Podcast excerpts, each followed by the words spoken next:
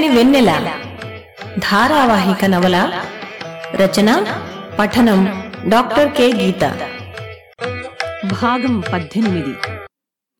జరిగిన కథ అమెరికాలో తన తల్లికి స్నేహితురాలు స్త్రీలకు సహాయం చేసే సంస్థ సహాయను నడిపే ఉదయనిని కలవడానికి వస్తుంది సమీర. ఉదయని పట్ల చాలా మంచి అభిప్రాయం కలుగుతుంది సమీరకి. నాలుగు నెలల గర్భవతైన సమీర తనకు విడాకులు తీసుకోవాలని ఉందని అందుకు దోహదమైన పరిస్థితులను చెప్తుంది ఉదయిని తన్మయి కథ చెప్తాను. విన్నాక ఆలోచించుకోమని చెప్తుంది సమీరతో. చుట్టాల పెళ్ళిలో కలుసుకున్న తన్మయి శేఖర్లకు పెద్దవాళ్ళ అనుమతితో పెళ్ళి జరుగుతుంది. విశాఖపట్నంలో కొత్త కాపురం ప్రారంభిస్తారు. పెళ్ళైన సంవత్సరంలోనే అబ్బాయి పుడతాడు. అడ్మిషన్ హాలు నుంచి తమ ఇంటి యూనివర్సిటీ గేటు వరకు దాదాపు పదిహేను నిమిషాల పాటు నడవాలి. అక్కడి నుంచి బాబును తీసుకొచ్చుకోవడానికి మరో పదిహేను నిమిషాలు. బాబు నిద్ర లేచేలోగా ఇంటికి వెళ్ళగలనో లేదో తన్మయి మనసులో ఆలోచనలు సుళ్ళు తిరుగుతున్నాయి. మాటిమాటికి గడియారం వైపు చూసుకుంటున్న తన్మయ్య వైపు చూస్తూ ఏదైనా ప్రాబ్లమా? అని అడిగాడు కరుణ. లేదండి నేను అర్జెంటుగా ఇంటికి వెళ్ళాలి. ఇప్పటికే ఆలస్యమైంది. థ్యాంక్స్ అండి. యూనివర్సిటీలో ఎక్కడేమున్నాయో ఎన్నో విషయాలు చెప్పారు అంది తన్మయి. ఎక్కడుంటారు మీరు? అన్నాడు. సందేహిస్తున్న తన్మయ్యతో మీకు అభ్యంతరం లేకపోతే చెప్పండి. ఏం లేదు. మీకు దగ్గర దారి చెప్దామని అన్నాడు. తన్మయ్ సమాధానం విని ఏమిటి? ఆ పెద్ద బంగళానా? అని ఆశ్చర్యంగా నవ్వాడు. అతను అంతగా ఎందుకు ఆశ్చర్యపోతున్నాడో అర్థం కాలేదు అదే అడిగింది. చూసారా? ప్రపంచంలో ఎన్ని వింతలున్నాయో?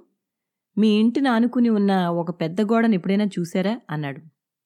అవునన్నట్లు తల్లాడించింది బంగళా వీధికి చివర ఉంటుంది.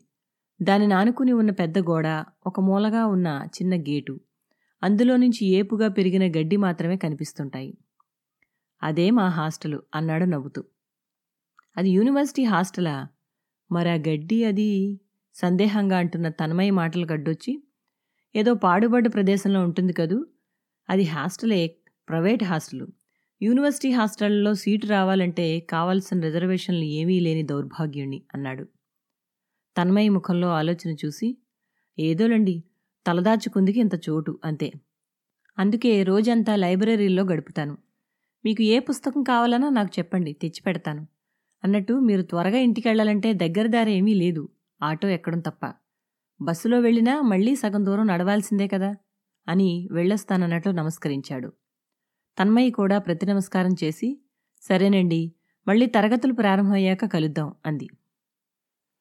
గబగబా నడవడం వల్ల చెమట్లు ధారాపాతంగా కారసాగాయి తన్మయికి విశాఖపట్నంలో అందున యూనివర్సిటీ చుట్టుపక్కల ఒక చోటు నుంచి ఒక చోటికి వెళ్ళాలంటే దూరాలు తక్కువైనా విపరీతంగా అలసట వస్తుంది. దాదాపు ప్రతి రోడ్డు కొండ ఎక్కడమో దిగడమో అయి ఉంటుంది. యూనివర్సిటీ ఎత్తున ఉన్నందువల్ల చుట్టుపక్కల వీధులన్నీ దిగువకి కిందికి సముద్రం వరకు విస్తరించి ఉంటాయి. సముద్రం తాలూకు తేమగాలిలో ముఖం ఎప్పుడూ జిడ్డోడుతూనే ఉంటుంది. చీర చెంగుతో ముఖం తుడుచుకుంటూ పరుగులాంటి నడకతో బాబు దగ్గరికి వచ్చి పడింది తన్మయి. ఓ వచ్చావా తల్లి ఇడిగో మీ అబ్బాయి. ఇందాక నుంచి ఏడుస్తుంటే సముదాయించలేకపోతున్నాను అనుకో అంది శేఖర్ పిన్ని. పైకి ముఖాన నవ్వు పులుముకున్న స్వరంలో వెనక వినిపిస్తున్న విసుగుని ఇట్టే పసిగట్టింది తన్మయి.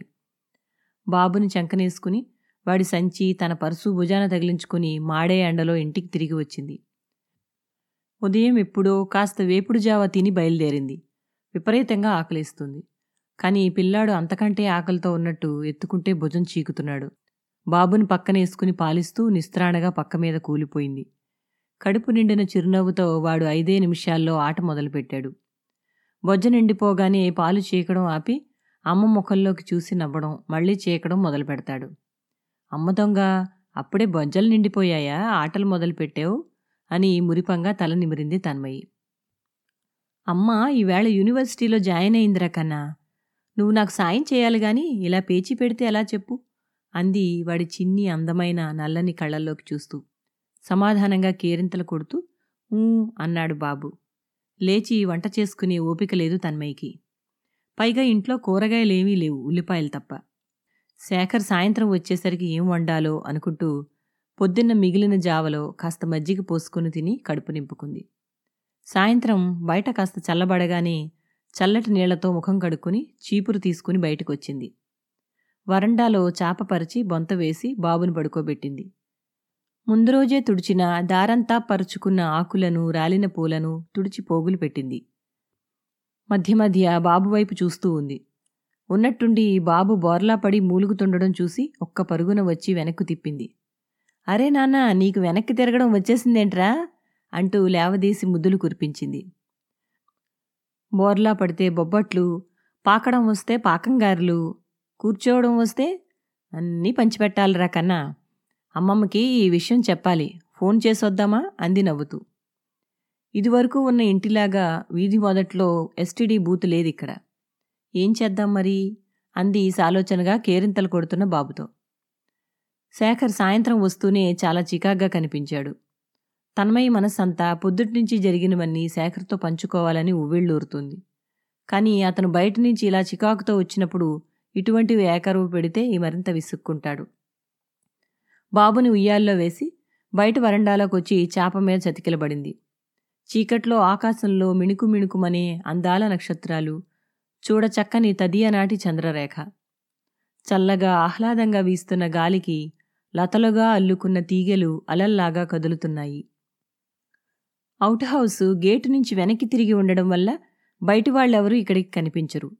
ఇంటి వాళ్ళకి కూడా కనిపించదు అవుట్ హౌస్ ముఖద్వారం. ఈ ఇల్లు భలే ప్రత్యేకంగా అందంగా ఆహ్లాదంగా ఉంది నా మనస్సుకు సరిపడినట్లు అనుకుంది తన్మయి. అన్నం పెట్టేది ఉందా లేదా? అన్న గద్దింపుకి ఈ లోకంలోకి వచ్చి పడింది.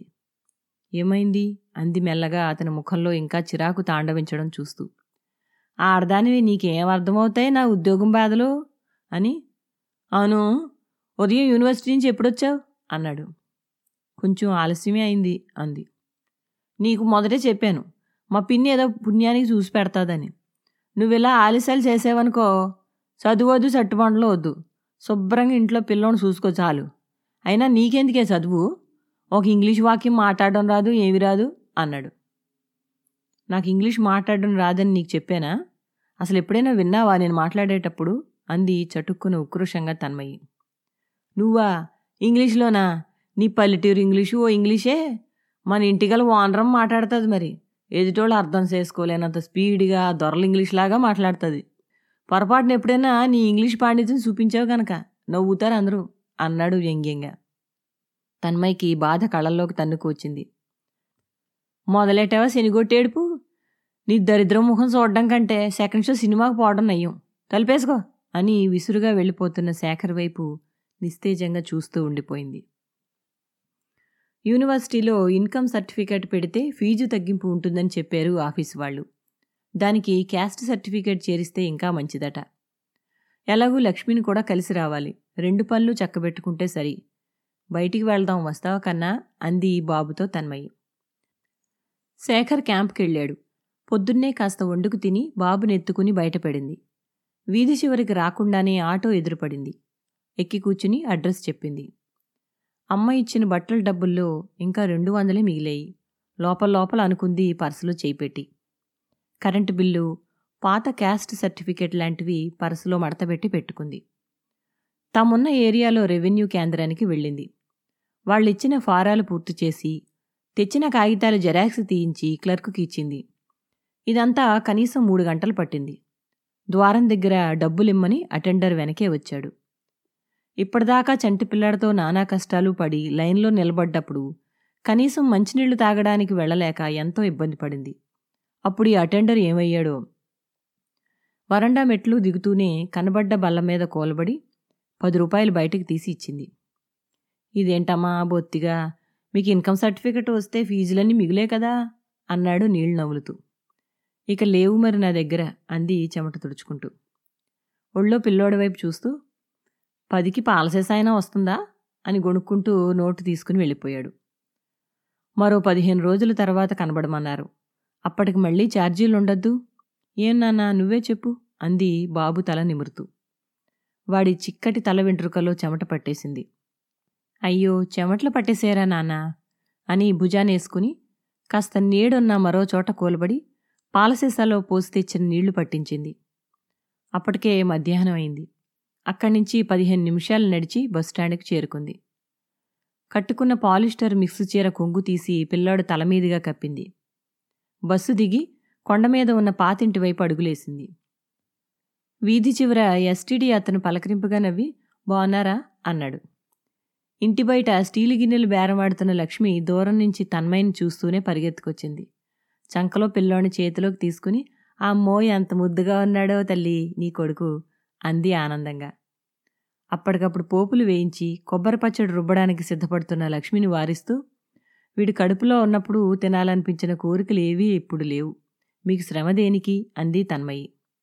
శ్రమ ఏమిటి తన్మయి? అప్పుడు నీ కొడుకు కోసం ఇప్పుడు నీ కోసం అంది. భోజనాలు అయ్యాక? మేము ఇక్కడే ఉంటే ఎంత బాగుండేది? నేను ఇప్పుడు యూనివర్సిటీకి వెళ్ళాలంటే పెద్ద సమస్య తయారైంది. వీణ్ణి చూసి పెట్టేవాళ్ళే లేరు అంది తన్మయి. అవి ఇల్లు లేకుండా చేశాడుగా మీ ఆయన అంది లక్ష్మి. ప్రశ్నార్థకంగా చూస్తున్న తన్మయ్య దగ్గరికి వంగి మీ ఆయన నీకు చెప్పలేదన్నమాట అంది లక్ష్మి.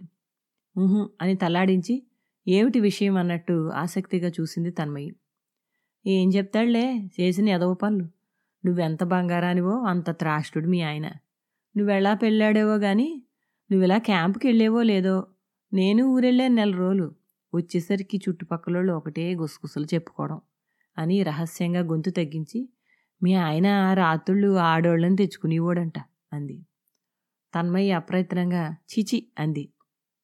అంతలోనే గొంతు పిగల్చుకుని వాళ్ళకి చుట్టాలు చాలామంది ఉన్నారు. ఎవరైనా వచ్చేవారేమో అంది లక్ష్మితో సర్ది చెప్పబోతూ.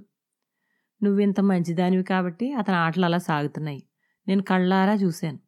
ఓ రోజు తప్పతాగి ఆడదాని ఒంటి మీద వాలిపోయి వచ్చాడు. ఇద్దరూ చేసిన యాగి అంతా ఇంత కాదు. ఆ తెల్లారి ఇంటిగల ఆయనకి ఎవరు చెప్పారో మరి? ఇల్లు తక్షణం ఖాళీ చేయమని కూర్చున్నాడు ఆ మధ్యాహ్నమే మీ ఆయన ఆటోలు పట్టుకొచ్చి సామాన్లు సర్దుకుని వెళ్ళిపోయాడు. లక్ష్మి గబగబా చెప్పుకుంటూ వెళ్ళిపోతుంది. తన్మయ్యకి ఊగిపోతూ కోపం ఆపుకోలేని దుఃఖము వచ్చాయి. లక్ష్మి ఇంకోసారి వస్తాను. ఇక నాకేం చెప్పకు. నా మీద నాకే అసహ్యం వేస్తుంది అని చివాలను లేచింది. వెనక నుంచి లక్ష్మి వచ్చి మొగోళ్ళు ఒట్టి ఎదవలు. మీ ఆయన ఎదవల్లోకి ఎదవ.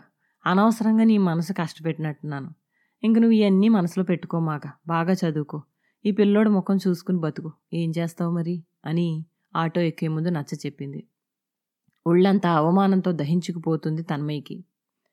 ఇంటికి వస్తూనే గోడకు వెళ్ళాడుతున్న శేఖర్ ఫోటోని నేలకేసి కొట్టింది. చీచి శరీరం తప్ప మనసు లేని పశువు. పెళ్ళి కాకముందు ఎలా తిరిగాడో అనవసరం. కనీసం పెళ్ళయ్యాకనైనా స్థిరంగా ఉన్నాడనుకుని నమ్మింది ఇన్నాళ్ళు. తనక్కడ కడుపుతో నానా కష్టాలు పడుతుంటే ఇతనిక్కడ వెలగబెట్టిన సంసారం ఇది. పశువుని కట్టుకున్నందుకు తనకు శాస్తి జరిగింది. గోడకి చేరబడి కూచున్నదల్లా కోపంతో అప్రయత్నంగా తలని గోడకేసి గట్టిగా కొట్టుకుంది. కసిదీరా తలని బాదుకుని తలనొప్పి వచ్చేస్తుంటే నేల మీద వాలిపోయి కుళ్ళి కుళ్ళి ఏడవడం ప్రారంభించింది. పిల్లాడు లేచి ఏడుస్తున్నా వినిపించని అర్థం లేని దిగులేదో పట్టుకున్నట్లు నేల మీద పడుకుని పిచ్చిదానిలా గదిలో పడి రాత్రంతా ఏడుస్తూనే ఉంది. నేనేం తప్పు చేశానని నన్ను ఇలా శిక్షిస్తున్నావు శేఖర్? నన్ను పెళ్ళి చేసుకుని నా జీవితం సర్వనాశనం చేసావు ఎందుకు? ఎందుకు? మధ్య మధ్య పిల్లాడి ఏడుపుకు మెలకు వచ్చినప్పుడల్లా దగ్గరికి జరుపుకుని పాలిస్తూ తను మాత్రం తిండి తిప్పలు మానేసి అలానే పడి నిద్రపోయింది తన్మయి. రాత్రంతా కలత నిద్ర. శేఖర్ తనని పర్వతం మించి సముద్రంలోకి తోసేస్తున్నట్లు కల నుంచి దిగ్గున లేచింది. తెల్లారి పిల్లాడి పనులు తప్పనిసరి చేసింది. దేనిమీద ఆసక్తి లేదు. ధారాపాతంగా కారుతున్న కన్నీళ్ళని ముక్కుని కొంగుతో అద్దుకుంటూ రోజల్లా అలానే కూచింది గోడకు జారబడి. ఉక్రోషంతో మనసు రగిలిపోతుంది. ఆ మర్నాడు తెల్లారగట్లకి శేఖర్ వచ్చాడు. మనస్సంతా కాగిపోతున్న కోపోద్రేకంతో చివాన్లో లేచి కూచుంది. ఏంటే తాజ్పాంలో లేచావు? సరిగా నిద్రపోలేదా? అన్నాడు నవ్వుతూ. నేను డెలివరీకి వెళ్ళినప్పుడు ఏం చేసావు ఇల్లు నువ్వు ఖాళీ చేసావా వాళ్ళు ఖాళీ చేయించారా? అని గట్టిగా అరిచింది. అసలు నువ్వెందుకు వెళ్ళావే ఆడికి? నిన్నెవడేళ్ళమన్నాడు ఆడికి మళ్ళీ? అని తిరుగు ప్రశ్న వేశాడు. వెళ్ళబట్టే తెలిసింది నీ అసలు రూపం. నువ్వు చెప్పకపోతే నాకు తెలియదు అనుకున్నావా? అంది రోషంగా. రాత్రంతా రిజర్వేషన్ లేకుండా జనరల్లో పడి నానా కష్టాల్లో నిద్ర లేక కళ్ళు వాసిపోయి ఇంటికి వచ్చిన మొగుడికి ఇదన్నమాట పెళ్ళాం చేసే మర్యాద? అన్నాడు ఎటకారంగా. ఆహా ఇక్కడ నేనేమైనా సుఖంగా నిద్రపోయాను అనుకున్నావా? పిల్లాడు ఉండిపోయాడు. లేకపోతే ఊరేసుకుందాం అనుకున్నాను. అంది గొంతు పూడుకుపోయి. వేసుకోలేకపోయా ఎదవగాలు వదిలిపోయేది నాకు? అన్నాడు పిల్లాడి దగ్గరికి లాక్కొని ముసుగు తన్ని పడుకోబోతూ. చీచి నీలాంటి మనిషి కోసం చేస్తే నాకే అవమానం అంది. ఏంటే తెగరెచ్చిపోతున్నావు ఆడదానివి నోరు మూసుకుని పడుండు. మొగోణ్ణి నేను లక్ష చేస్తాను. కష్టపడి సంసారం ఎత్తున దానికి మెచ్చుకోలేదు గాని అదేదో పెద్ద తప్పులాగా నిలదీసి అడుగుతున్నావేటి? అని అటు తిరిగి పడుకున్నాడు. వస్తూనే అతను తెచ్చిన స్వీట్ల ప్యాకెట్టు చీర జాకెట్టు సంచి తీసి నేలకేసి కొట్టింది. ఆ గదిలో ఉండలేనట్లు బాత్రూంలోకి వెళ్ళి తలుపేసుకుంది. ఆలోచించడానికి కూడా ఓపిక లేదు. తలంతా వేడిగా అయిపోయి చెమట్లు ధారాపాతంగా కారుతున్నాయి. చల్లని నీళ్ళు తలమించి పోసుకుంది. బయటకు వచ్చేసరికి తెల్లగా వెలుతురు వస్తుంది. తడి ఆరని తలని అలాగే వదిలేసి ఇంటి తలుపు తీసుకుని బయటకు అడుగుపెట్టింది. ఎటు వెళ్ళాలో తెలీదు. సముద్రం వైపు నడక మొదలుపెట్టింది. నిజానికి తమ ఇంటి నుంచి దిగువకి దాదాపు మైలు నడిస్తే సముద్రం కనిపిస్తుంది కానీ చివర్లో కంచె వేసున్నందువల్ల అంతా చుట్టూ తిరిగి దాదాపు నాలుగైదు మైళ్ళు వెళ్ళవలసిందే నడిచి నడిచి కాళ్ళు నొప్పులు పెడుతుండగా కనబడ్డ బస్టాండ్లో కోలబడింది. చిన్న బడ్డీ కొట్టు దగ్గర టీలు తాగడానికి వచ్చేపోయేవాళ్ళు తనను వింతగా చూడడం గమనించింది. చెమటకి తడిసిపోయి నలిగిపోయిన కాటన్ చీర విరబోసుకున్న జుట్టు ఏడుపుతో ఉబ్బిన కళ్ళు. అసలు తనెందుకు బయటకు వచ్చిందో అర్థం కావడం లేదు. ఆ ఇంట్లో మాత్రం ఉండాలని లేదు అంతే. నిస్త్రాణగా బల్ల మీద కూలబడి తలని వంచుకుని కూచుని కళ్ళు మూసుకుంది. ఉన్నట్టుండి మోచేతి మీద చివ్వున కాలడంతో కెవ్వున కేకవేసి పక్కకు పడింది బల్ల మీద. తన బాధలో తను ఉండి పక్కనే చివర్లు వెలిగించి ఉంచి వేళ్ళాడుతున్న కొబ్బరి తాడును గమనించుకోలేదు తను. కాని దానికి తనకు చాలా దూరమే ఉందే. ఎలా కాలిందబ్బా? అని మోచేతును తడుముకుంటూ చుట్టూ చూసింది. బడ్డీ వెనక నుంచి వెకిలిగా నవ్వుకుంటూ ముందుకొచ్చాడు పిచ్చోడొకడు. బడ్డీవాడు ఒక కర్ర తీసుకుని అతన్ని తరిమి కొట్టాడు. కాని తన్మయి అప్పటికే భయంతో కొయ్యబారిపోయింది.